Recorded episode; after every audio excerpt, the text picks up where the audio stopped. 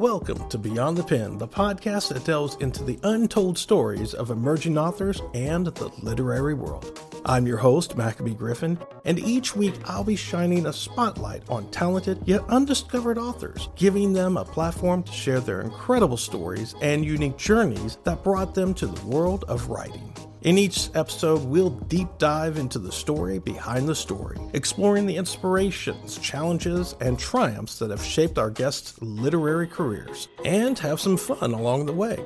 From the initial spark of an idea to the journey of crafting and publishing their books, we'll uncover the secrets that make their stories truly special. But that's not all. Once a month, we'll be joined by an expert from the publishing world who will share invaluable insights and advice for aspiring writers, answering your burning questions and demystifying the path to success in the literary industry.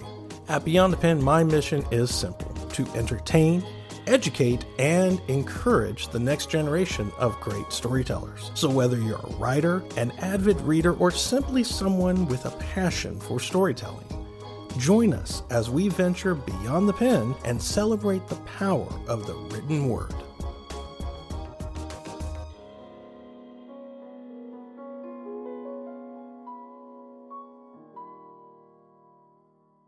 Hello, everybody. We are here. We are back. We are live.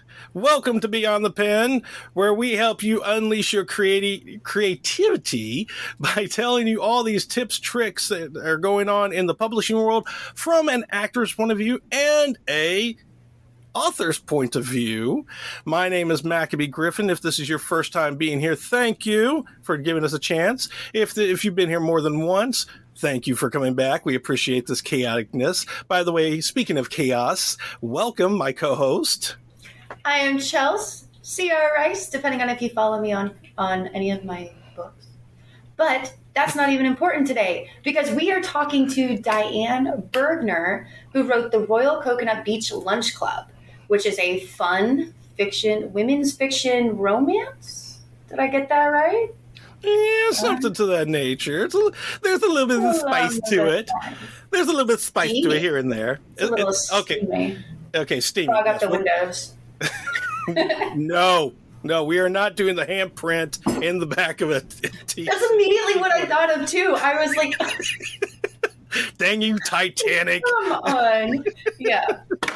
well, what if you've listened to the previous episode? If you haven't, stop talking, stop listening, and just go listen to that first and then come back to this so you get a little bit more insight into it because in the previous episode we talked about romance mm-hmm. the genre itself we talked about a lot of things of like the blurred lines what goes cliches. into it the cliches the different things you need to watch out for depending on what type of genre you're going to work with are you going to be what what what type of romance did you call it? The original, like the standard? Oh, the contemporary sweet romance. Contemporary sweet romance. Then you have the spicy, steamy. the steamy, the steamy, and then you've got the guide to know what everything you've got. Basically, guide. Yeah, you've got the Kama Sutra. That's what you got. if you go to that, but with fun locations locales, characters, weird situations. Guys, we're obviously talking about the smut erotica genre, which, if you write, is not a bad thing. Just keep it realistic, which is what we talked about last time. Don't do anything because let's be realistic. There are warning labels on things for a reason. Come on.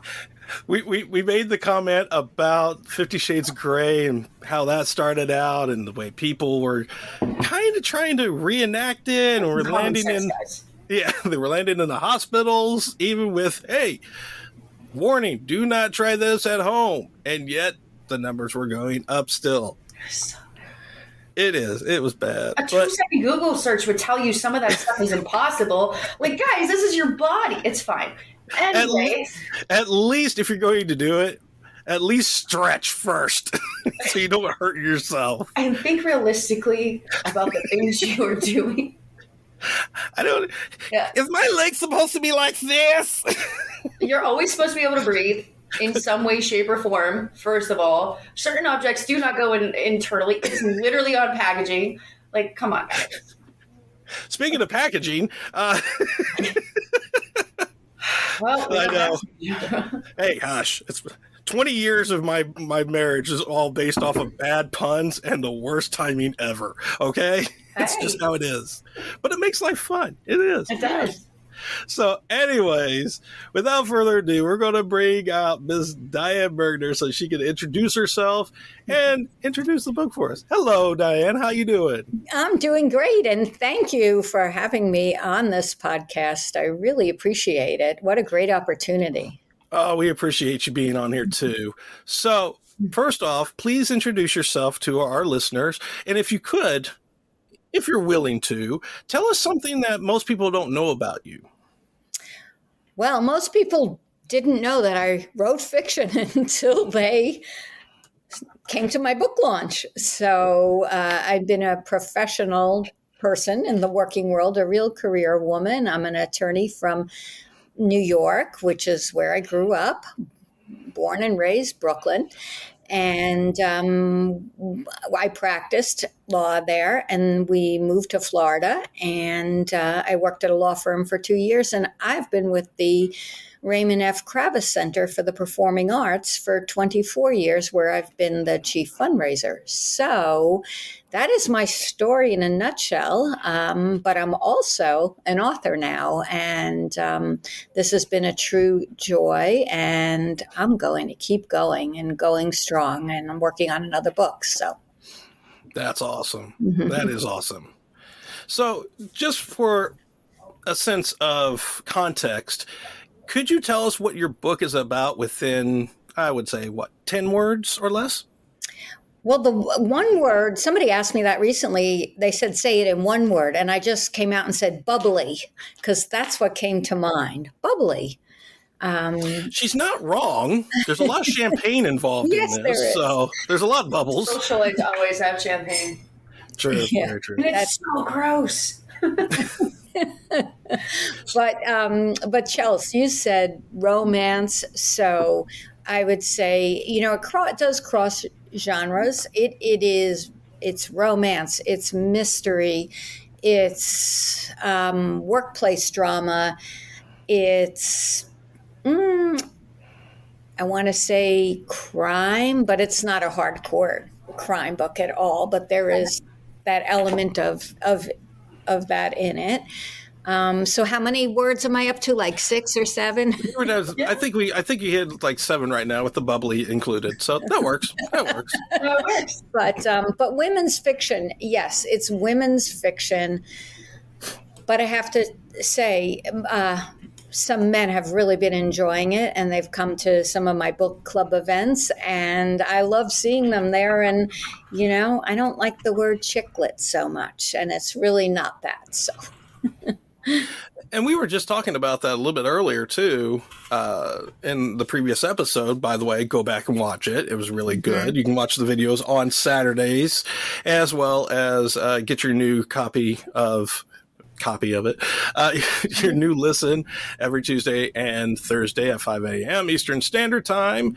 Um, but one of the things that we were talking about was that there is this new drive of bromance is what it's been counted as anymore. Hold on. It can't What? possibly be that because bromance is a super awesome friendship between two guys. We got to create a new word for that.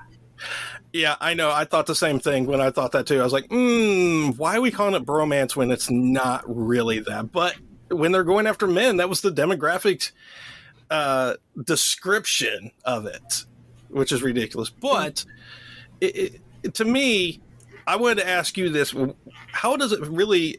What's it feeling like when you're actually seeing these men come into these uh, clubs and just talking about how much they love this? Ah, I eh, that makes me feel feel so happy because I really didn't want to be, you know, pigeonholed, to be honest. And the cover alone, you know, it's a pink cover. You have it there, right? With it looks kind of girly, doesn't it? Uh, and bit, now, yes. actually, it's the hot new color with Barbie. What can I say? I had no idea, but but a lot of I know, but Up, turn around, turn around. I know. I, know. I wear a pink shirt. I have a pink freaking uh, Golden Girls shirt I wear. I'm not worried about pink. but the you know so i do really like it when men are enjoying it as well and you know to me it started as nonfiction to be honest i'm a fundraiser something i'm passionate about and I wanted to. I started writing nonfiction. I said, "Oh God, another boring thing that I'm going to be doing." I, I, I just it started to evolve into fiction. I started having a good time with it. So, yeah, it's you know, it's a fiction. You know, fiction is the best way to say it, and. Um, mm-hmm with with a little sense of reality as a uh, as an inspiration because like you said you are a actual fundraiser for right. the what, what, was the what was the organization again? It's the Kravis Center. Kravis, K R A V I S. It's it's the big it's it's the mini Lincoln Center in West Palm Beach, so to speak. Um, but uh, you know, I really did want to shine that light on mm. that profession, and I after seeing The Devil Wears Prada, reading the book, I said, wow, she really show, you know, shone a light on the industry, the magazine industry and and the, you know, all the turmoil and all that.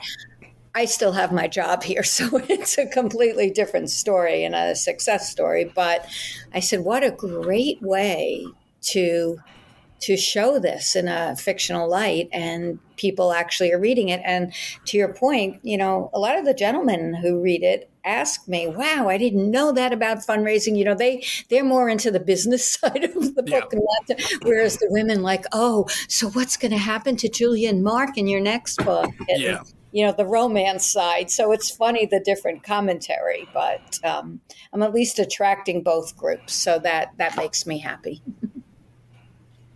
I like it.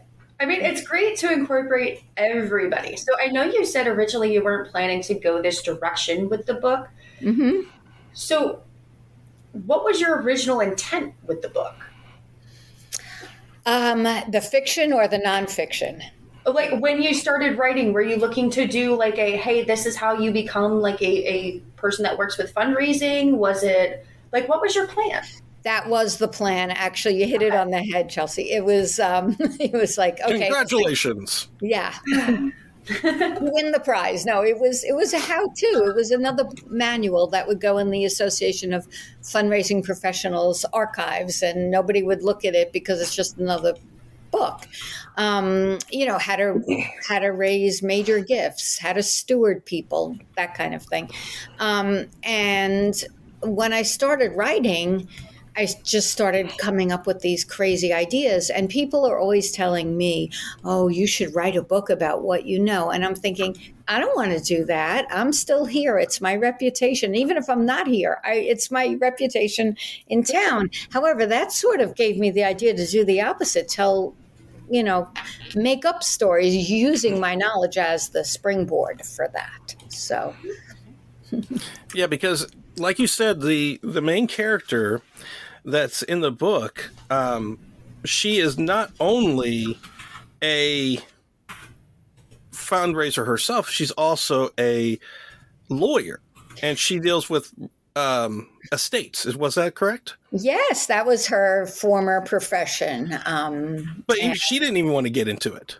Originally, she didn't even want to get she wasn't even no. thinking being a lawyer. No, she wasn't. And she just went ahead and did it. And quite frankly, that replicates my life. I didn't know what I wanted to do when I graduated from um, a small liberal arts school. You know, I learned how to write great essays and theses and papers.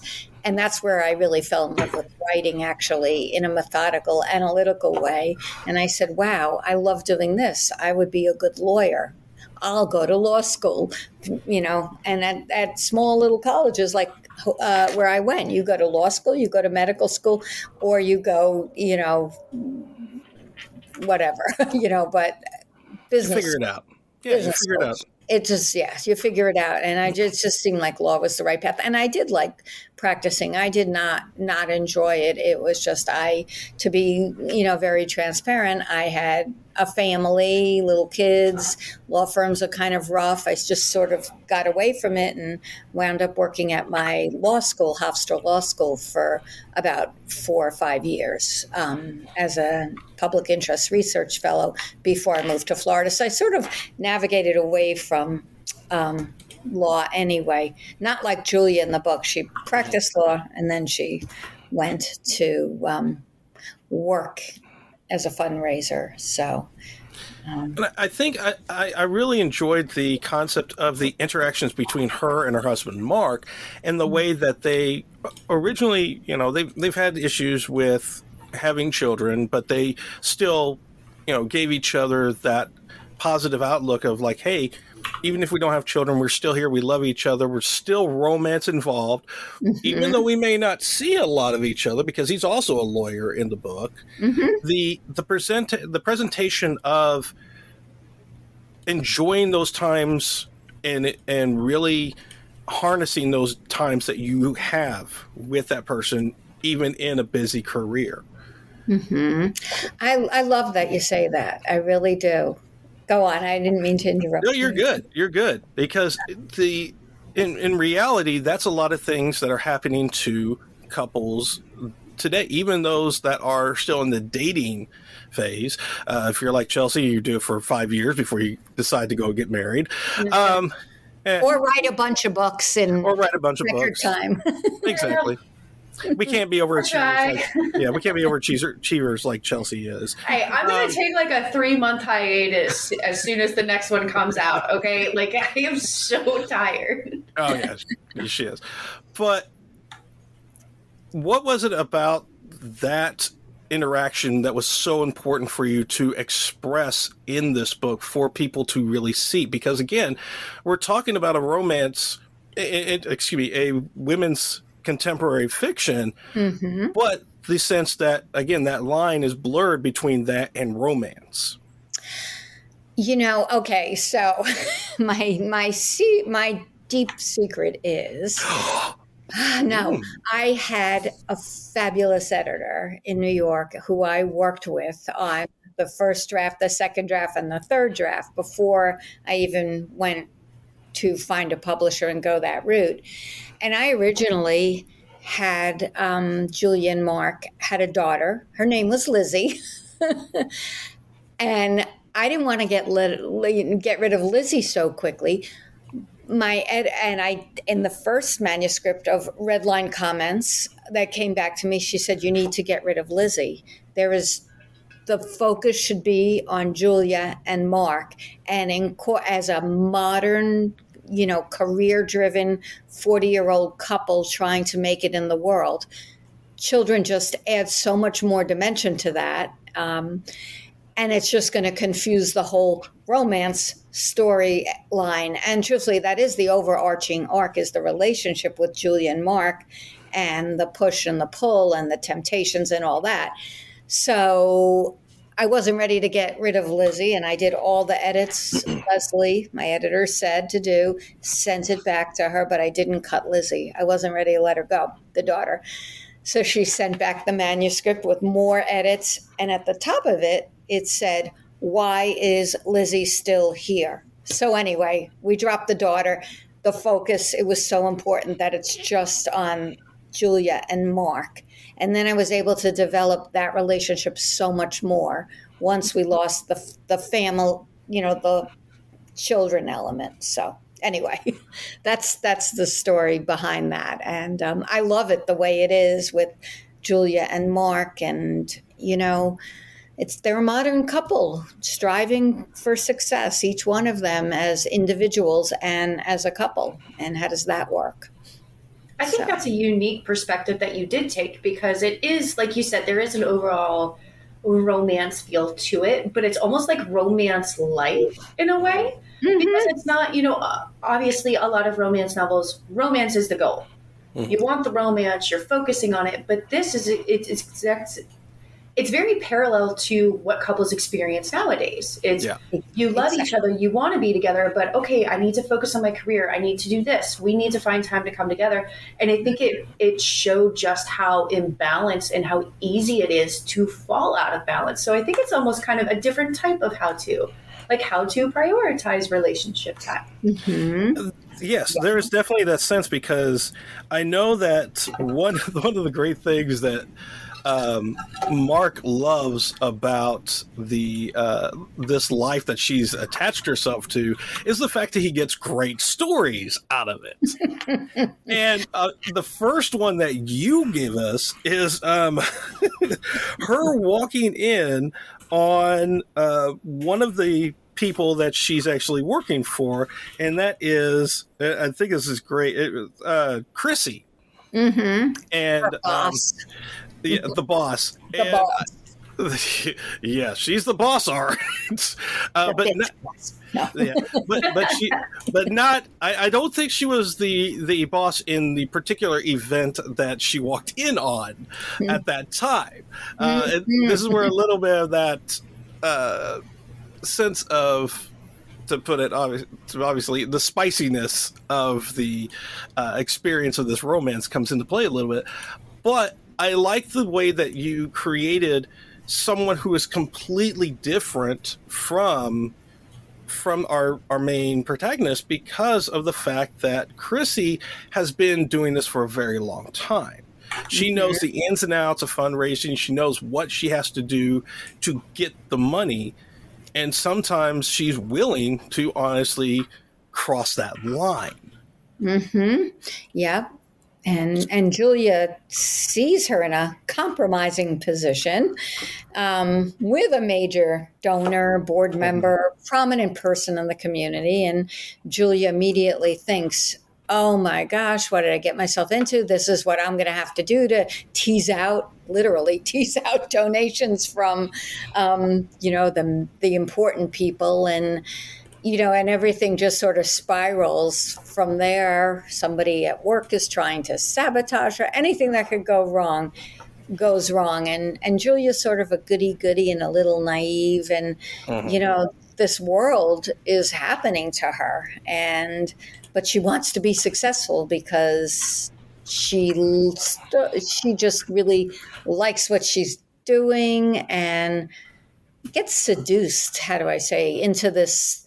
Lifestyle. Um, you know, she's working morning, noon, and night, but she's meeting the artist. She's, you know, entertaining. She's starting to have some success and in terms of raising money and you know so all the bad stuff that's happening you know there's some good stuff the allure of it all um, kind of grabs at her so and and i think that's just something that when people see this book is that there is such a lifestyle change for her in the sense not financially. Financially it's more of a downgrade per se but Right.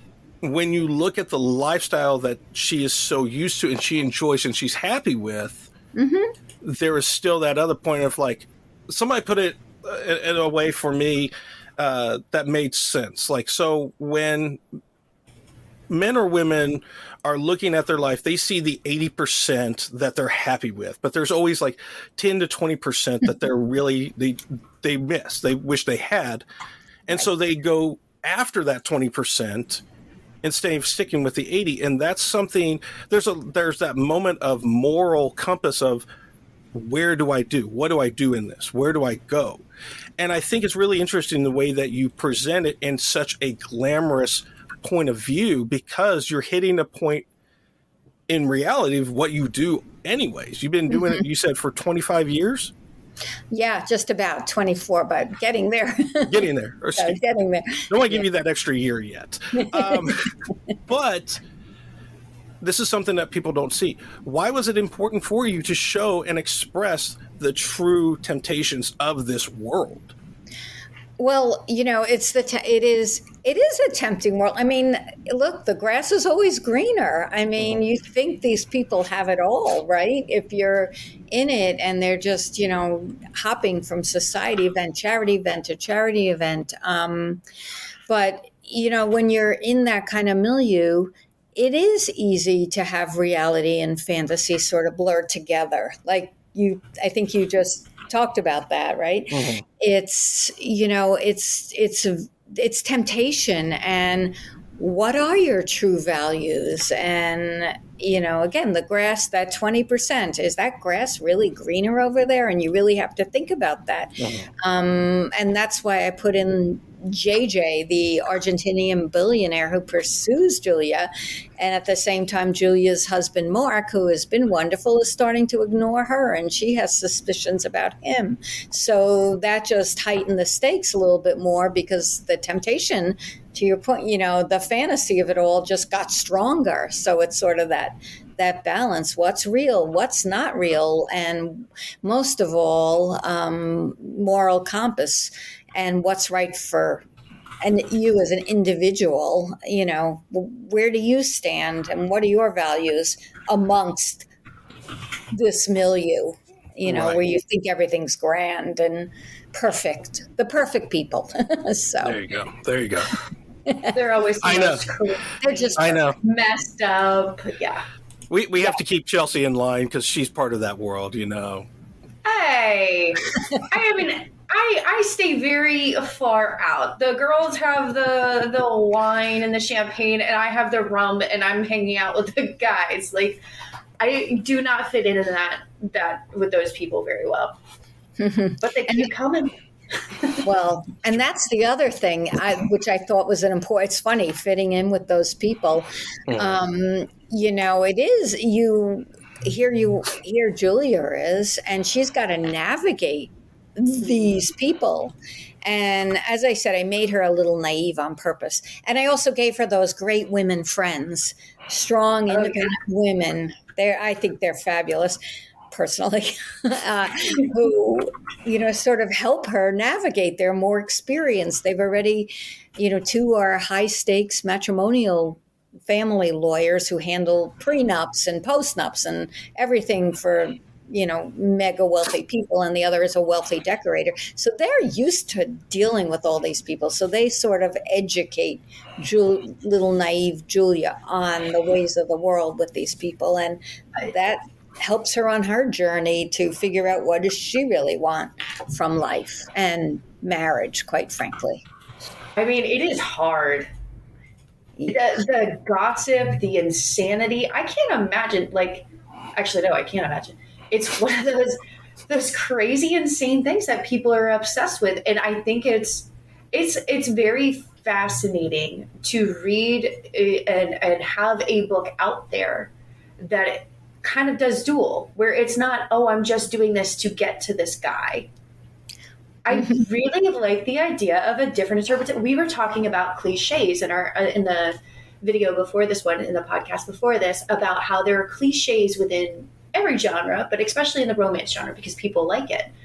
So if if somebody was to you know initially look at your book, they would assume girl goes, stops being a lawyer, becomes a fundraiser, meets fabulously rich, handsome man, and then they somehow fall madly in love, regardless of the the crazy socialites. Like, the, but you right. didn't go that direction, and you you was there a part of you at some point that wanted to just fall into making it a complete romance versus what you chose to do? No, in fact, um, Chrissy, her boss, kind of did go that route. Although she was divorced, she went for the very wealthy, prominent man, and you know, life was supposedly easy for her. But in Julia's eyes, you know, she almost felt sorry for her. Here she is, the other woman.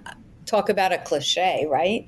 Um, she was the other woman, and Julia's thinking, well, I, you know, if I wind up with JJ, I'll just be the other woman, you know, and that. Mm-hmm. So again, it was where's where's her values, Julia's values, and I think, you know, not to have a spoiler alert, but you know, she she finds her way. So Yeah, and, and I think that's something that a lot of people need to see is the fact that there is this sense of I don't like to call it a happy ending because that means that it's always going to be that way.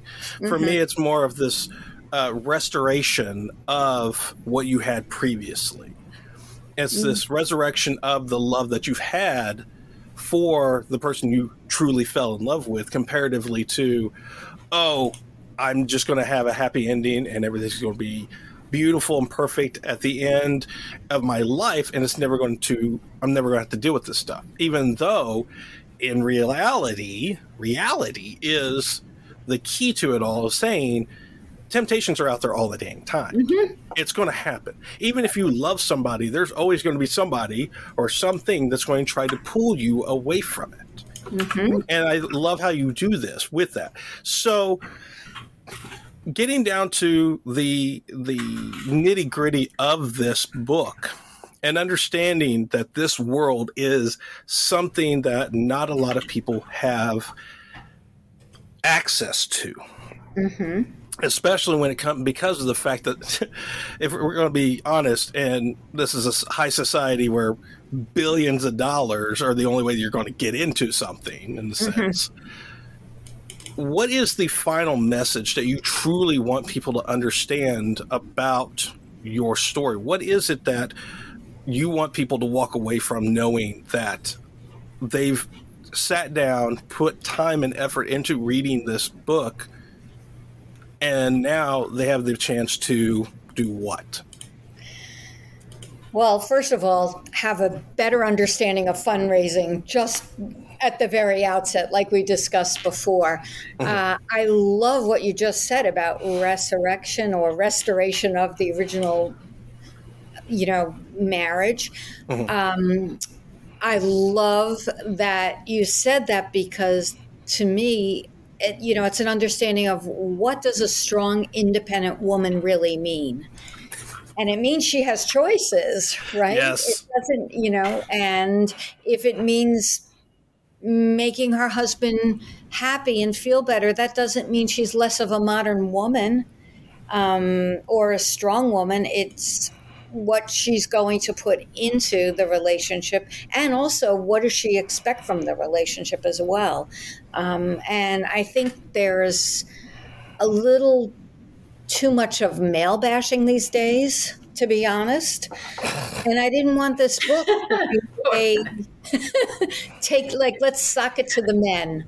So it was okay. a real, real, you know, a story about men and women in again these modern times and how a marriage can be successful with um, without compromising who you are, but also the full commitment. Mm-hmm to the relationship. Does that make sense to you? Absolutely, absolutely. Because yeah. you're right. Because there is a lot of, and it's been going. It's not just this year. It's been going on for a while. Honestly, yes.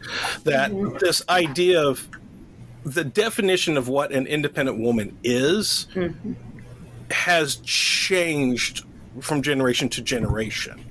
And the pendulum swings too, right? exactly. And that's yeah. something that I think people need to remember when they are doing this, when they're trying to mm-hmm. use these terms. Because uh, mm-hmm. I remember seeing there was a conversation with some young ladies and these guys that were saying about masculine, uh, toxic mas- masculinity. I can't say it. Toxic masculinity. I can't say it. Masculinity. masculinity. There it is. right. Toxic masculinity. Anyways, yeah. the fact is, is that term is not real. That term was specifically for specifically for prisoners, men that were trying to hmm. dominate over other ones. And then the mainstream psychology, there's a uh, obviously another better definition of it, but the mainstream psychology world actually took that and they tried to spin it in a way mm. that made sense for other people. And that's why we have this whole idea of toxic masculinity. Okay. When it's not just toxic masculinity, it's toxic period. Mm-hmm. Because toxic means that somebody within the relationship is having that situation. They're mm-hmm. the ones that are bringing it down. And we could go into this uh, uh, on so many different levels with your yes. book because there is some sense of that in there are certain parts mm-hmm. about the toxicity within the relationships.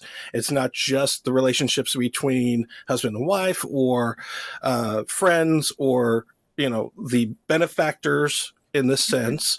There's right. these are real things that happen in real relationships. Mm-hmm. So final question for you because we're getting to that time and I don't want to hold you up for too much longer is the fact that we all have a sense of weakness that we have involved in our lives. And in this case, we always ask before we end the show is when you're as a writer yourself who has mm-hmm. published successfully this wonderful book, what is your writing kryptonite? What is your weakness? Uh, right now it's time, to be honest, which is not, I mean, that's, a, that's kind of a side note, but I mean, I am craving more time to write. So mm-hmm. that's definitely it. Uh, Finding the season per se? Yes, in the high season, especially. And quite frankly, we're getting so busy here you know, in West Palm Beach with so many people moving here, you know, we're a full time operation now. Mm. It's there's really not a lot of downtime, so that's definitely presents itself an issue. But um, as far as the actual writing goes, I sometimes. Uh, I, I I tell too much, and then I have so much work to do to get it into fiction to show it. Mm-hmm. And that's, you know, which I love to do, believe yeah. me. It's so much fun. It's like taffy pull. I mean, it's I'm like a little girl in a candy shop just doing it, but it's it's not so easy. that's so, true. I, I yeah. know that, and we we had this conversation on the previous episode too. Is that there's a lot of points where a lot of people love to just plot drop everything mm-hmm. because they, they're so excited and passionate about their, their book or their yes. story in general that they forget you need to leave stuff behind so people can have that intrigue and the mystery. So I definitely understand that. Yes. Well, Diane, thank oh. you for being on the show. We appreciate you being here. This is the point where we give you a selfless self promotion point, the shameless self promotion. Where can people find you? Any big events coming your way? The floor is yours.